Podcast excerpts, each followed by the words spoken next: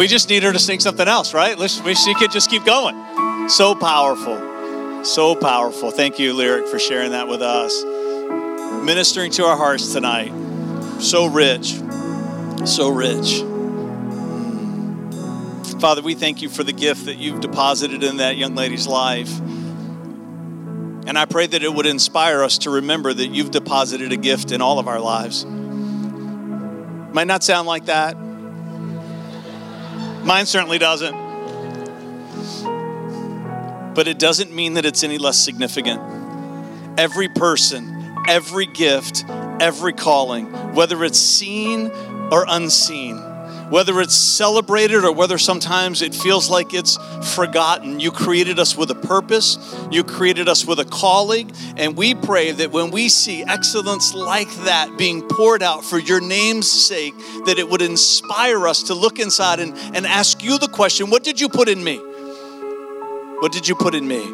And then we would give the same kind of passion, that we would labor just as hard for your name's sake for your name's sake, for the child that was born in a manger and died on a cross and is one day coming again to rule and reign for all eternity. Jesus, we want to serve you with all that we are.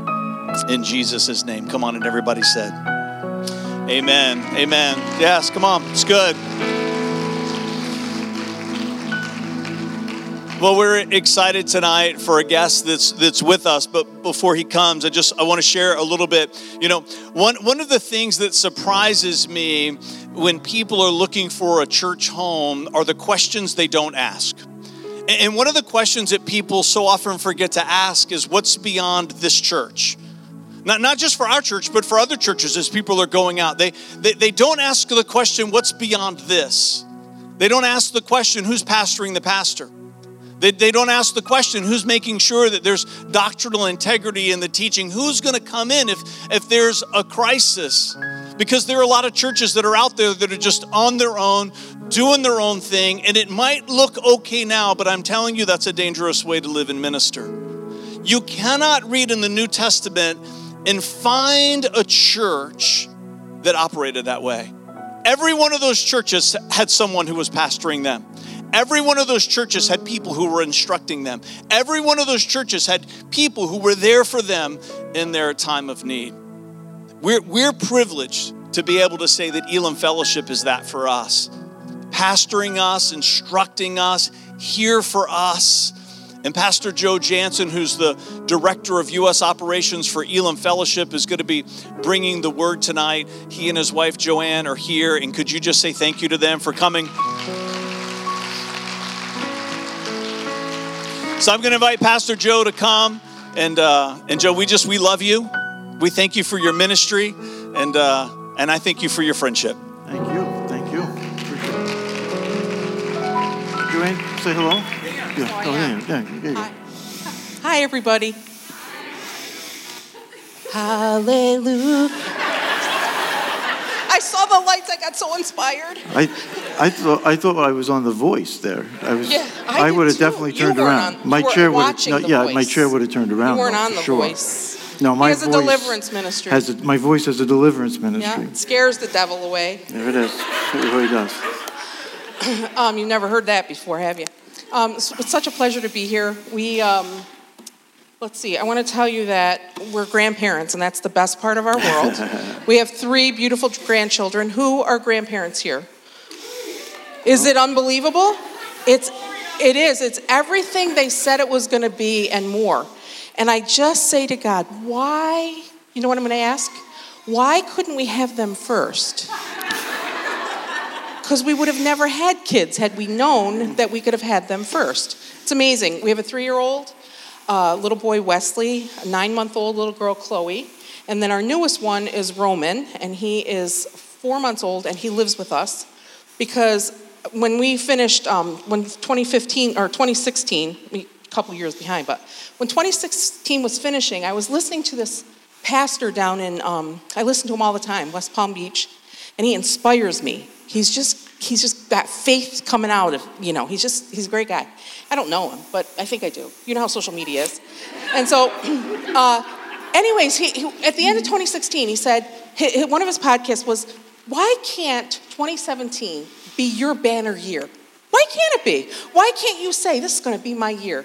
And I was like, yeah, you know, it was really, yeah, why can't it be? 2017, it's my year, it's banner year. It's going great. We start January, it's good. Uh, we get to, to like uh, February or March, and my daughter comes home and says she, she's um, getting her master's degree at, at a local college, and she's just about done. And she comes home to let us know that she's pregnant. And she's not married, in case you didn't grasp that whole little. Ah. So that at that moment I thought, wow, this year started off really good, and this is going to get really complicated. And I went for like a week like that, like, you know, God, what are we going to do? Uh, you know, like somehow bringing a baby into the world wasn't God's idea. I was losing all track of that. And so, about a week after that, I thought, I think it still could be my banner year. It could still be my year because I love my grandchildren. And I'm thinking, we're adding another one of them. It's the best thing ever. I wake up to this little boy every morning. I come out of my bedroom and he, I hear him. He talks nonstop like a girl. It's terrible. Uh, that voice, though, makes my heart sing. And I, I'm thinking, God, you blessed our year with this curly haired little boy who lives with us. It's like the best blessing that ever could have happened to me. And I said, Lord, I'm sorry that I, even for one minute, thought this somehow was going to make my year bad. What was I thinking? And I want to tell you something. Listen, it, the year's almost over. Some things might not have gone your way because we live in a world where things don't go our way sometimes. Bad things happen to good people. But I want to tell you something. This is your year. This is your year. God breathed life into you. He has given you blessings that you don't you haven't even uncovered yet. You got 3 more weeks. Uncover them. It's your year. And I, I just want to encourage you. It is your year. So have a great night tonight and enjoy Joe. And I'm sorry that he had to follow after that. So I was the buffer. I was the buffer. The buffer. That's the first time I've heard that title for you, a buffer. But um, we'll just leave that. I don't know. What a buffer? I, I don't know. Tomorrow we'll be married 34 years? 34? Yeah. Huh? She says I never bring her anywhere. Come on, huh? Could there be a better place than right here, right now? And tomorrow we're going to Tiano. Is that how you say it? Tiana? Tiana? We're going to a small place in Virginia. And we're doing like an ordination service. I bring you to the best places. We're very sorry that we brought the New York snow down here. I didn't mean to do that, but it's here. So what are we going to do? Hey, you've got, uh, before I start uh, getting into what I thought I want to talk about, I just want you, this is a fantastic church. It's a fantastic group of the people of God. It's just, um, Pastor told you that uh, that's kind of our, our work is we travel around and uh, we coach and consult with pastors and churches and I can't say that everywhere. Uh, you know, sometimes you just have to believe the best uh, for churches and go, go in faith. But um, you have awesome pastors that have vision and they want to see with the eyes of God. And they want to see uh, the reality of who God is working, it, working himself out in the lives of people in, in the church and in the region. Uh, it, it, that, God's not just a concept to them, and he wants that God would not be a concept to anybody that walks in this room here. And uh, man, it was, it's just, it, this is an awesome place to worship. You feel the presence of God uh, and speaking to people like that. I think it's really cool when you're, you're together and you're worshiping and God kind of gives somebody a thought like that and then they come up and share it with everybody. Uh, that's really cool that because uh, there's probably people in the room that really resonate that you know the holy spirit doesn't do that just uh, just think i'll give her a thought He's, he knows that there's people here who need to hear that. They that have that have grown have grown up uh, perhaps with no father or uh, would rather have not had the father that they had, and uh, they need to hear that that God is a perfect father, and He's uh, you don't have to look at God like uh, your earthly father. So I just think that's really cool when stuff like that happens. I do want to share with you a little bit uh, with the time we have left, just kind of have a conversation with you about uh, shame, about uh, the, the, the, sense that uh, there's something broken, something wrong with me, with me. You know, sometimes we walk around with that stuff that uh, we're, we're just not right. I just wanted to just a quick story about uh, my growing up years. My, my parents, they sent me to, uh, well, they sent all of us, five kids, to a, a religious school. Now, I'm not meaning to in my little story I'm not meaning to put this put the religion down. I'm not going to. You'll be able to figure out probably what religion it is, but. Uh, eight years I went to this school of re- religious people, my, because my parents wanted the best for us. They wanted, uh, you know, they wanted us to get a good education, moral values. But at the school, they really expected uh, that we would be absolutely perfect. I mean, they were, abs- they were very, very strict. I mean, you had to do it just a certain way. And, you know, if it was just a little bit off, you were in trouble. Like one time in, in the second grade, I, I just completely forgot to do uh, half of an assignment. I, like, I, didn't, I didn't mean to, I just forgot. And uh, they, the, the teacher brought me up front, and uh, I had 16 blank spaces. And so she took out an 18 inch ruler and maybe bent over in front of the class, and she's, you know, whacked me 16 times with that, with that ruler as a, as a little kid. And it was just, uh, you know, it was uh, pretty humiliating. And uh, uh, the, the, other thing was uh, like writing. Uh, you know, they, we used to write with uh, fountain pens. Uh, I know now you're really thinking I'm really old because most young people don't even know what a pen is. You know, but fountain pens and they would leak. You know, they get you'd have to fill them up, and, and but our script had to be absolutely perfect. And I wasn't a perfect kid. I had ADHD before it was like, you know, popular or fashionable, you know. So I, I was like, I, I, my pages came out like, and then I would erase and put holes in the papers and stuff like that. And so I was constantly in trouble. And in sixth grade, I had, uh, I had this, I had this one teacher. Uh, I mean, she was super, super strict. And uh, it went, I, I used to, I used to like blurt things out. I'd, I'd make jokes and I, I, sixth grade, she had me kneeling in front of the class for an hour a day, all, all, all week long and then she would pour uh, holy water on me. And, you know, because she would like cast out demons. She would pour, literally pour a jug of holy water on me while I'm up there uh, casting out the demons. Now, my mom, after I became a Christ follower, my mom would say, well, it actually worked. You know, that, you know, you just, it was a delayed reaction that, uh, that had happened. And it, it, one time, I mean, this, this one teacher, she was like, I think she was a little mentally ill, but because uh, one time I popped a bag in, in the, in the uh, cafeteria, this sixth grade, popped a bag, and she came over and she starts wailing on me. I mean, she's smacking me and she breaks a nail. And she goes ballistic because she said, You broke my nail. And now she's holding my tie because uh, we used to have to wear ties. And she's smacking me, smacking me. Just, you know, it was, it was, it was crazy. Sometimes we would come in with, uh, we had this one teacher, Mighty Midget, her name was because she was little. I know that's not politically correct anymore to say that, but that's what we called her. She was, she was shorter than me. Uh, you know, she was about four foot two, and she used to she used to pull our ties down so we would have to get low so she could hit us. And uh, but sometimes we'd wear those those ties that would come off. Oh man, it was worth the punishment that you got to see the see the expression on her face. You know, this type of thing. But it, it was uh, it, because what what they taught me is that if you if you aren't perfect, God's not going to accept you. In fact, you know, they picked out kids in, in, fourth grade or third grade. They picked out kids to like help out at the altar, you know, the altar boys. And I thought, oh, this would be just the greatest because they used to, you know, ring bells and stuff. I thought that would be just a just a blast, you know. And because it was so boring, I mean, the service was so boring. I, you know, because it was it was just like I, I, don't know if you ever been to one of those types of services, but wow, you know, kneel down, get up, do this, same thing every single week.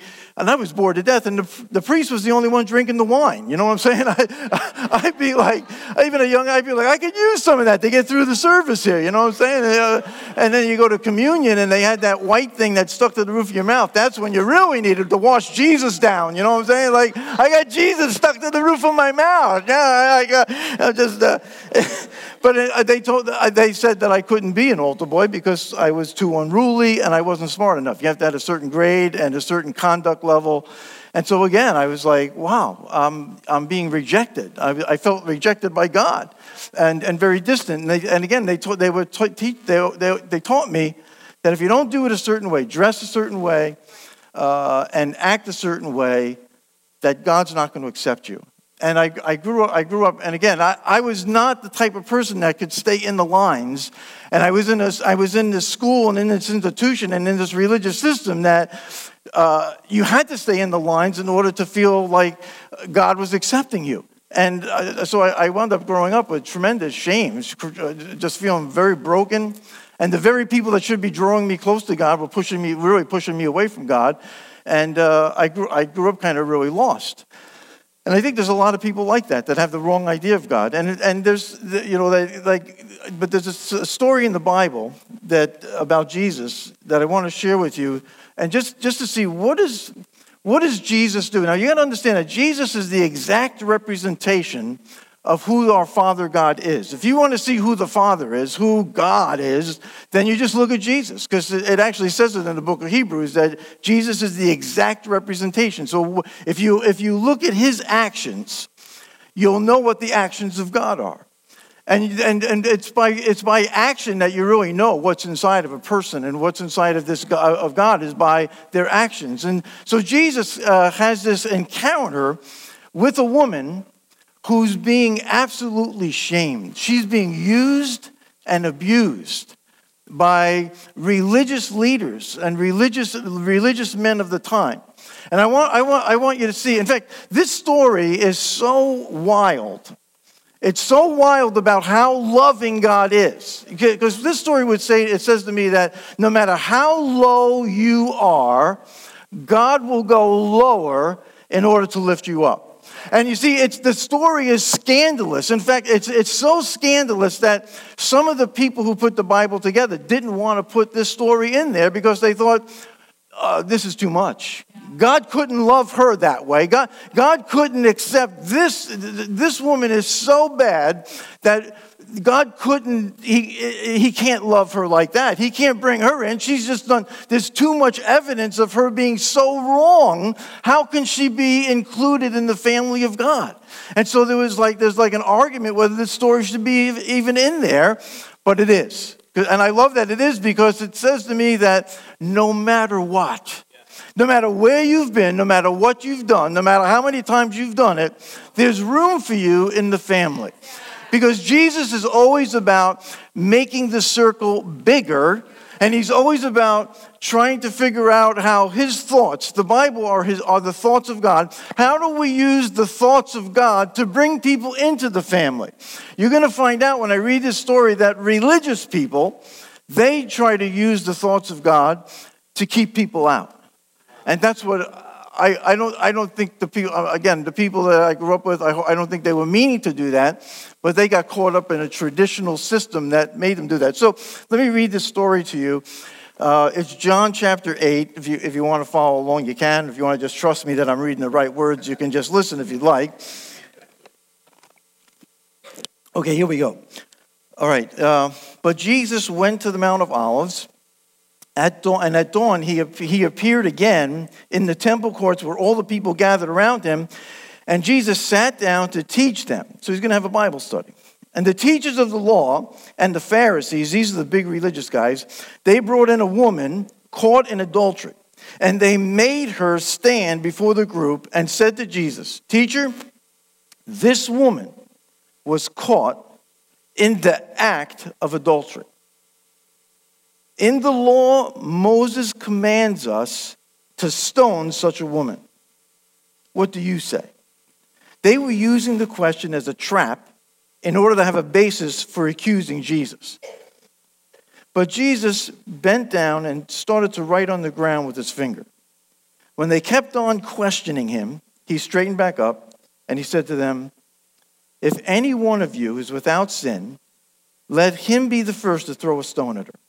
And again, he stooped down, began to write on the ground. At this, those who heard, they began to go away one at a time, the older ones first, until Jesus was left with the woman standing there. And Jesus straightened up and asked her, Woman, where are they? Has no one condemned you? No one, sir, she said.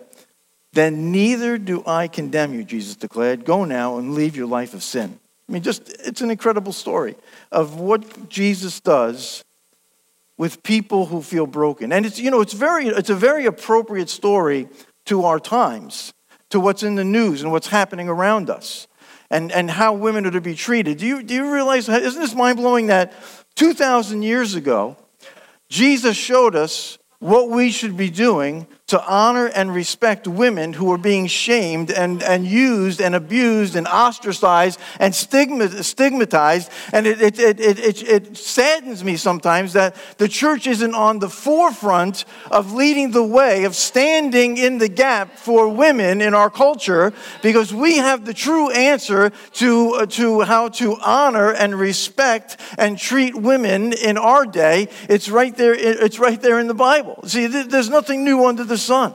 And it, it's just amazing. But think about, uh, think about what God does for people who like to draw outside the lines. Think about this woman. I mean, uh, she's, you know, she's ripped from, uh, from her, uh, her, her, lover's bed and uh, she's, I mean, this to have been quite a Bible study. I mean, you know, I mean, we're, I, I, bet next week at this Bible study, it was standing room only. I mean, because they must have got around. Did you hear what happened at Jesus' Bible study, you know, at, uh, over, over at the temple? I mean, uh, there was some stuff happening, you know, uh, because, you know, they, they, they just, they, these religious guys just hurl this woman in front of this crowd and this people and, you know, she's like abducted and I, I don't know if she was, I don't know exactly the situation, if she was like on her walk of shame or did she still have her Victoria's Secret outfit on. I, I don't know. I, I have a feeling that maybe it was the Victoria's Secret outfit because it says that Jesus stooped down.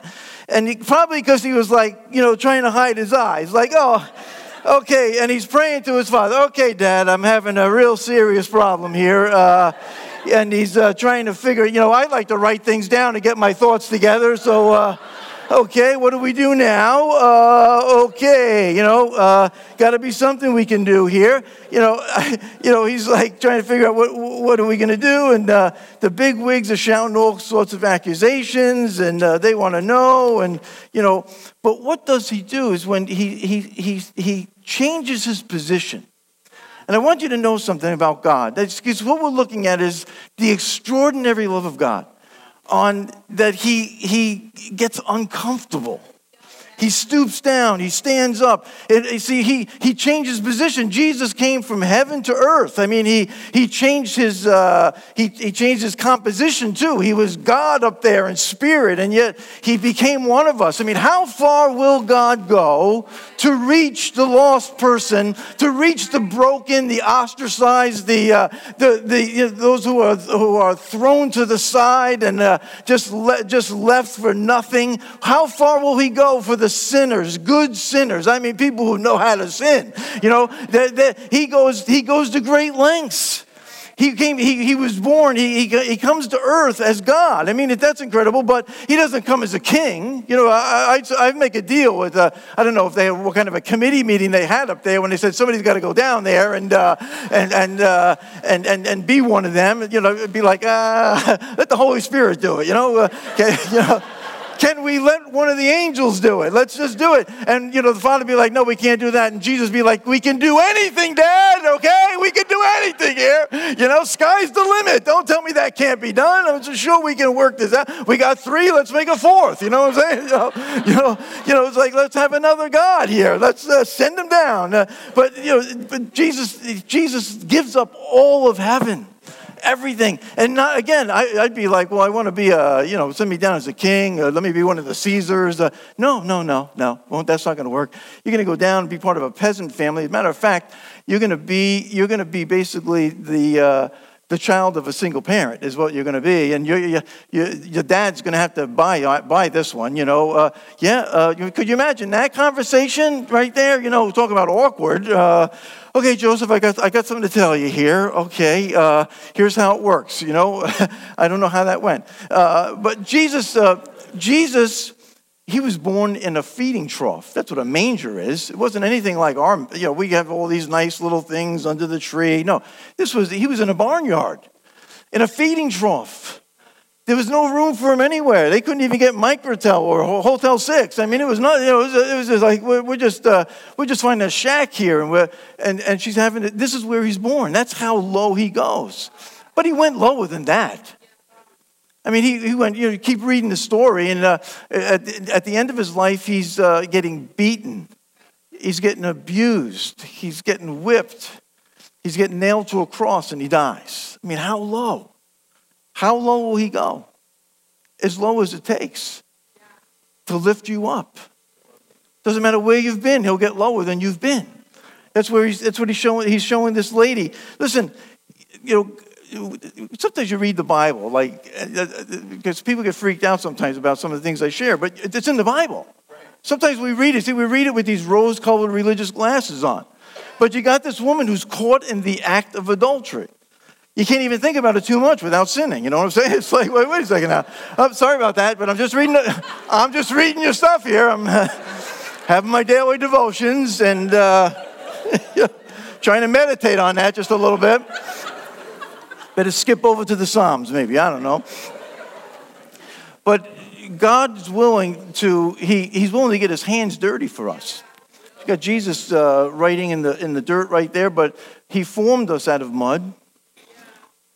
And uh, one time, and one time he, he had to uh, heal somebody, and Jesus, what he, he, made, he made some spit in mud. Another time, he was willing to wash his disciples' feet and take the dirt basically right onto himself. We have a God who's willing to mix it up with us a little bit. You see, we want to be all pious and just, we've got it all good, you know? We got it, we're, we're all good. We're, we're, we're good with God. But he really wants to get to know who we are totally because he's not afraid to, to, to get his hands dirty. That's the kind of that's the the changing in position. What what he's doing is he's positioning himself for our favor. No matter where we are, what he's trying to do is get in some position so that he can grant us some favor, some, so give us some, some help, and uh, give us some of that stuff that's called grace, that, that's undeserved favor.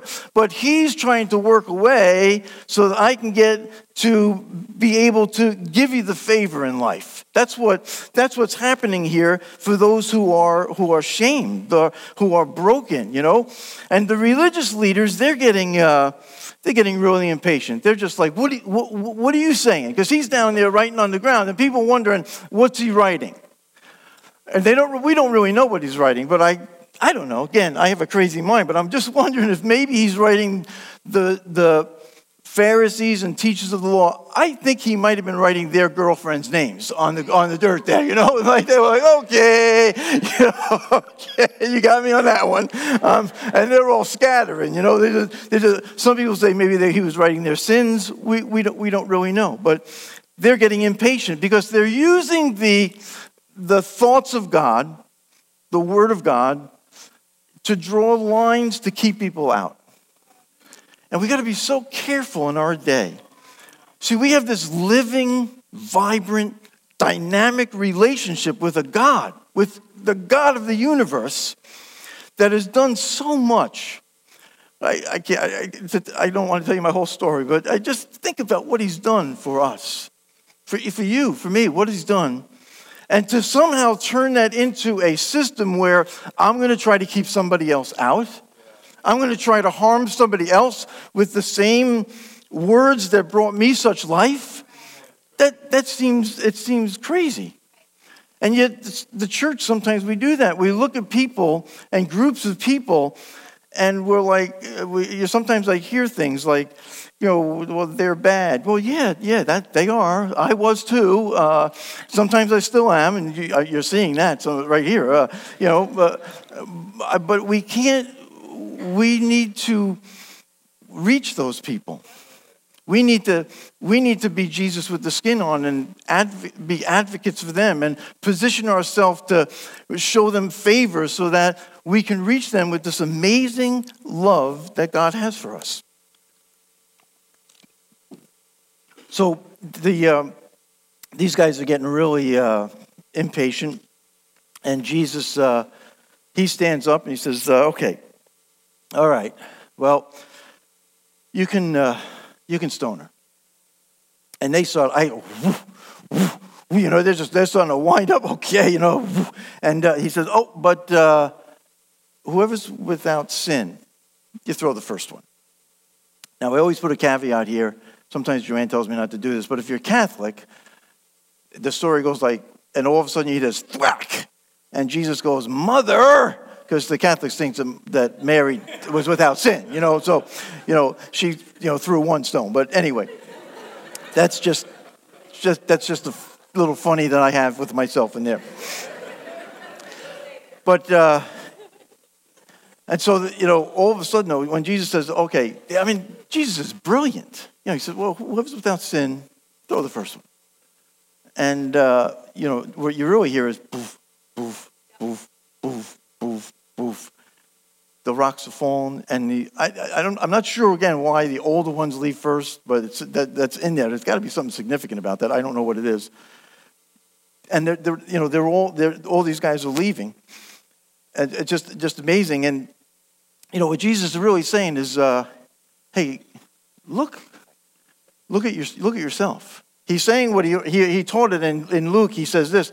He says, uh, Hey, why do you look at the speck of sawdust in your brother's eye and pay no attention to the plank, the six by six in your own eye? How can you say to your brother or your sister, Let me take the speck out of your eye, when you yourself fail to see that big two by six in your own eye? You're a hypocrite. First, take that two by six out of your eye, then you'll be able to see more clearly to remove the, the speck from your brother or sister's eye. I mean, that, you know, that, what Jesus is saying is listen, don't use my words as binoculars to point the finger, look at look what they're doing. Use, the, use my thoughts as a mirror to, to see what's going on in your own your stuff. You know what I'm saying? That's what you, that's really what Jesus, in modern vernacular, well, real modern would be even more different, but, but you know, is that, you know, own your own stuff. You know, get a hold of your own stuff before you start like, well, uh, you know, because usually the most insecure people are the ones pointing the finger. Because if I can get you on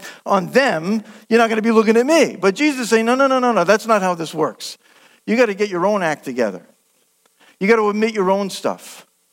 You know, you gotta because you know, and, and really, it's a really pretty funny story because if you could act it out, like you got this, you know, this big, huge two by six hanging out of your eye, and you're saying to somebody, uh, "You got, uh, you got a little something in your eye there." You know, it's like, what are you talking about? You know, you're you got that big, huge thing there. Who? What are you telling me? You know, you, you you're not in a place to tell me. And usually, uh, you know, uh, usually when you have something in your eye, I I did uh, grew up doing construction work.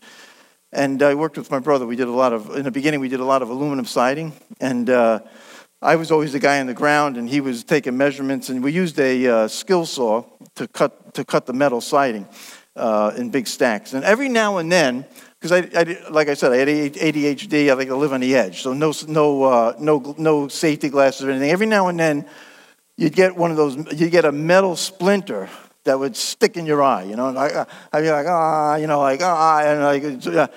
And never when I when that happened, it happened once or twice a summer, you know. And, and but it, it, would never be where Mike is up on he's up on the uh, doing the soffits on the second floor. Mike would never look down and say, Joe, you've got something in your eye, you know. Let me help you with that. No, I would always go to him. I'd say, Mike, I got this thing. I can't get it out. I can't get it out. You know, he would come down the ladder, and uh, you know, one of the ways to get that out is he would, he would take a, a match from a cardboard matchbook and using the cardboard end, not the, not the part that you, that you light, the cardboard end, you take that cardboard end and you just touch it to that little metal, thing, that little metal splinter, and it pops it right out. It's just amazing. You, next time you get a metal splinter, you know how to, you know, it's free, free of charge. Yeah, yeah, it's just like, I am just full of great ideas right in this mind here, just popping in. But, but here's the thing when you have something in your eye, you go to somebody and you say to them, I need your help. I can't get this out on my own. And here's the other thing about that when somebody comes to you and says, I need help, they become a very safe person. Have you noticed when somebody shares something that they've been through and they, their vulnerability, they, they share kind of their shame story that they're coming through shame? People surround them with their story. It never fails that before you get out of the building, there's four five, six people saying they, they, they want to they wanna, they wanna share their story because you're safe. You're not gonna you're not gonna say grow up. You're not gonna say anything derogatory. And this, this is what see when the church can get healthy enough, when us when we can get healthy enough to ask each other for help, and not force each other to have help or play a blame game or to heap more shame and more brokenness on a person, we become a safe place for thousands and thousands of people who are looking for a place to get their shame taken care of. And Jesus is the answer to that. See, but as long as we use the Word of God, the, the thoughts of God as a binocular or as a, as a fence to guard against those people from coming in, we're, we're never going to do what Jesus called us to do to bring this awesome news to the four corners of the earth, to bring the awesome good news to your friends, your neighbors, your coworkers who are desperate to hear it. But sometimes we read that, we read it to win an argument instead of read it to share a love story, to share a, a, a story that removes the sense of brokenness. Because when I, for me growing up, it was uh, God doesn't love me, people don't love me. The very people that represent God, they don't, they don't love me. It's like, where do you turn then? Where do you go? you find people that will accept you, whoever they are. And they, they're probably going to get you in a lot of trouble. And so we need to, we need to receive this. That's because when you're living with shame, you're, you're afraid to even go to God. But this story would let us know, because at, at, the end of it, even Jesus saying, the very, it comes down to Jesus is, the, Jesus is the only one that can throw the stone. And at the end of the story, he's like, uh, Is anybody condemning you? She's like, Well, no, nobody's condemning me. And that's what, that's what Jesus wants to do. He wants to let you know that there is no one, because he's the one who can declare it, no one that condemns you. No one that will continue to heap shame on you, and he'll remove that shame. And he, then he says, go, you know, go and leave the lifestyle of sin. That you, you're, you're free to leave that lifestyle. You're free to, to start a new life. And, and he, he, it's not in this story, but we know that he'll fill us with his Holy Spirit and empower us to be able to do that. And you see, there's no more critics. What he, what he does, he takes all the critics away. Sometimes we have them right in here, right? I call them ants. I've heard it, I, I didn't make that up. The automatic negative thoughts. Because when you've grown up with a lot of shame, when you've grown up in a system that says you must be perfect, there's, there's triggers in there that sometimes they don't go away very easily. That as soon as something isn't perfect, I'm reminding myself, you see, you don't deserve the goodness of God. And there's, there's, there's like, I got this, like, I, I, I have like an inner prosecutor. If anybody, I don't know if you, I'm sure there's some that can relate to it, like just a prosecutor that is telling me I am guilty and I'm deserving of death. But Jesus silences the inner critics and the outer critics because he all through the bible it's like you know there's no condemnation for those that are in christ jesus he puts our sins as far as the east is from the west he puts them in the sea of forgetfulness that's how good god is he washes us absolutely clean i'm going to ask the uh, the band to come back and we're going to be singing a few songs in a minute or a song, and we're going to be leaving. I really think it's awesome that you've taken, you know, we get 90 minutes, 90 minutes of focused time on God in a corporate setting.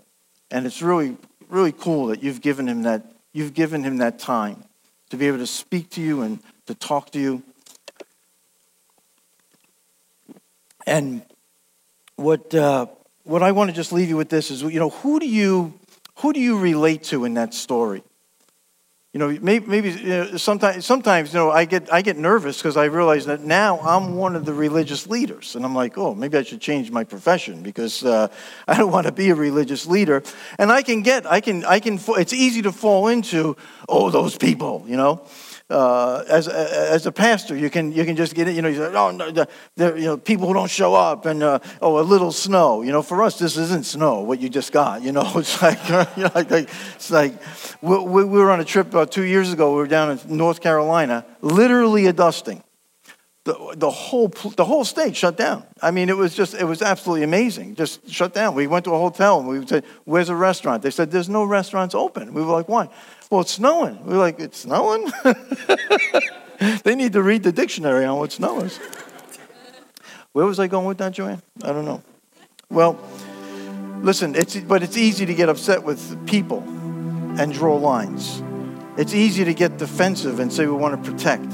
And so you might you you may be with with our children. Sometimes we're religious leaders.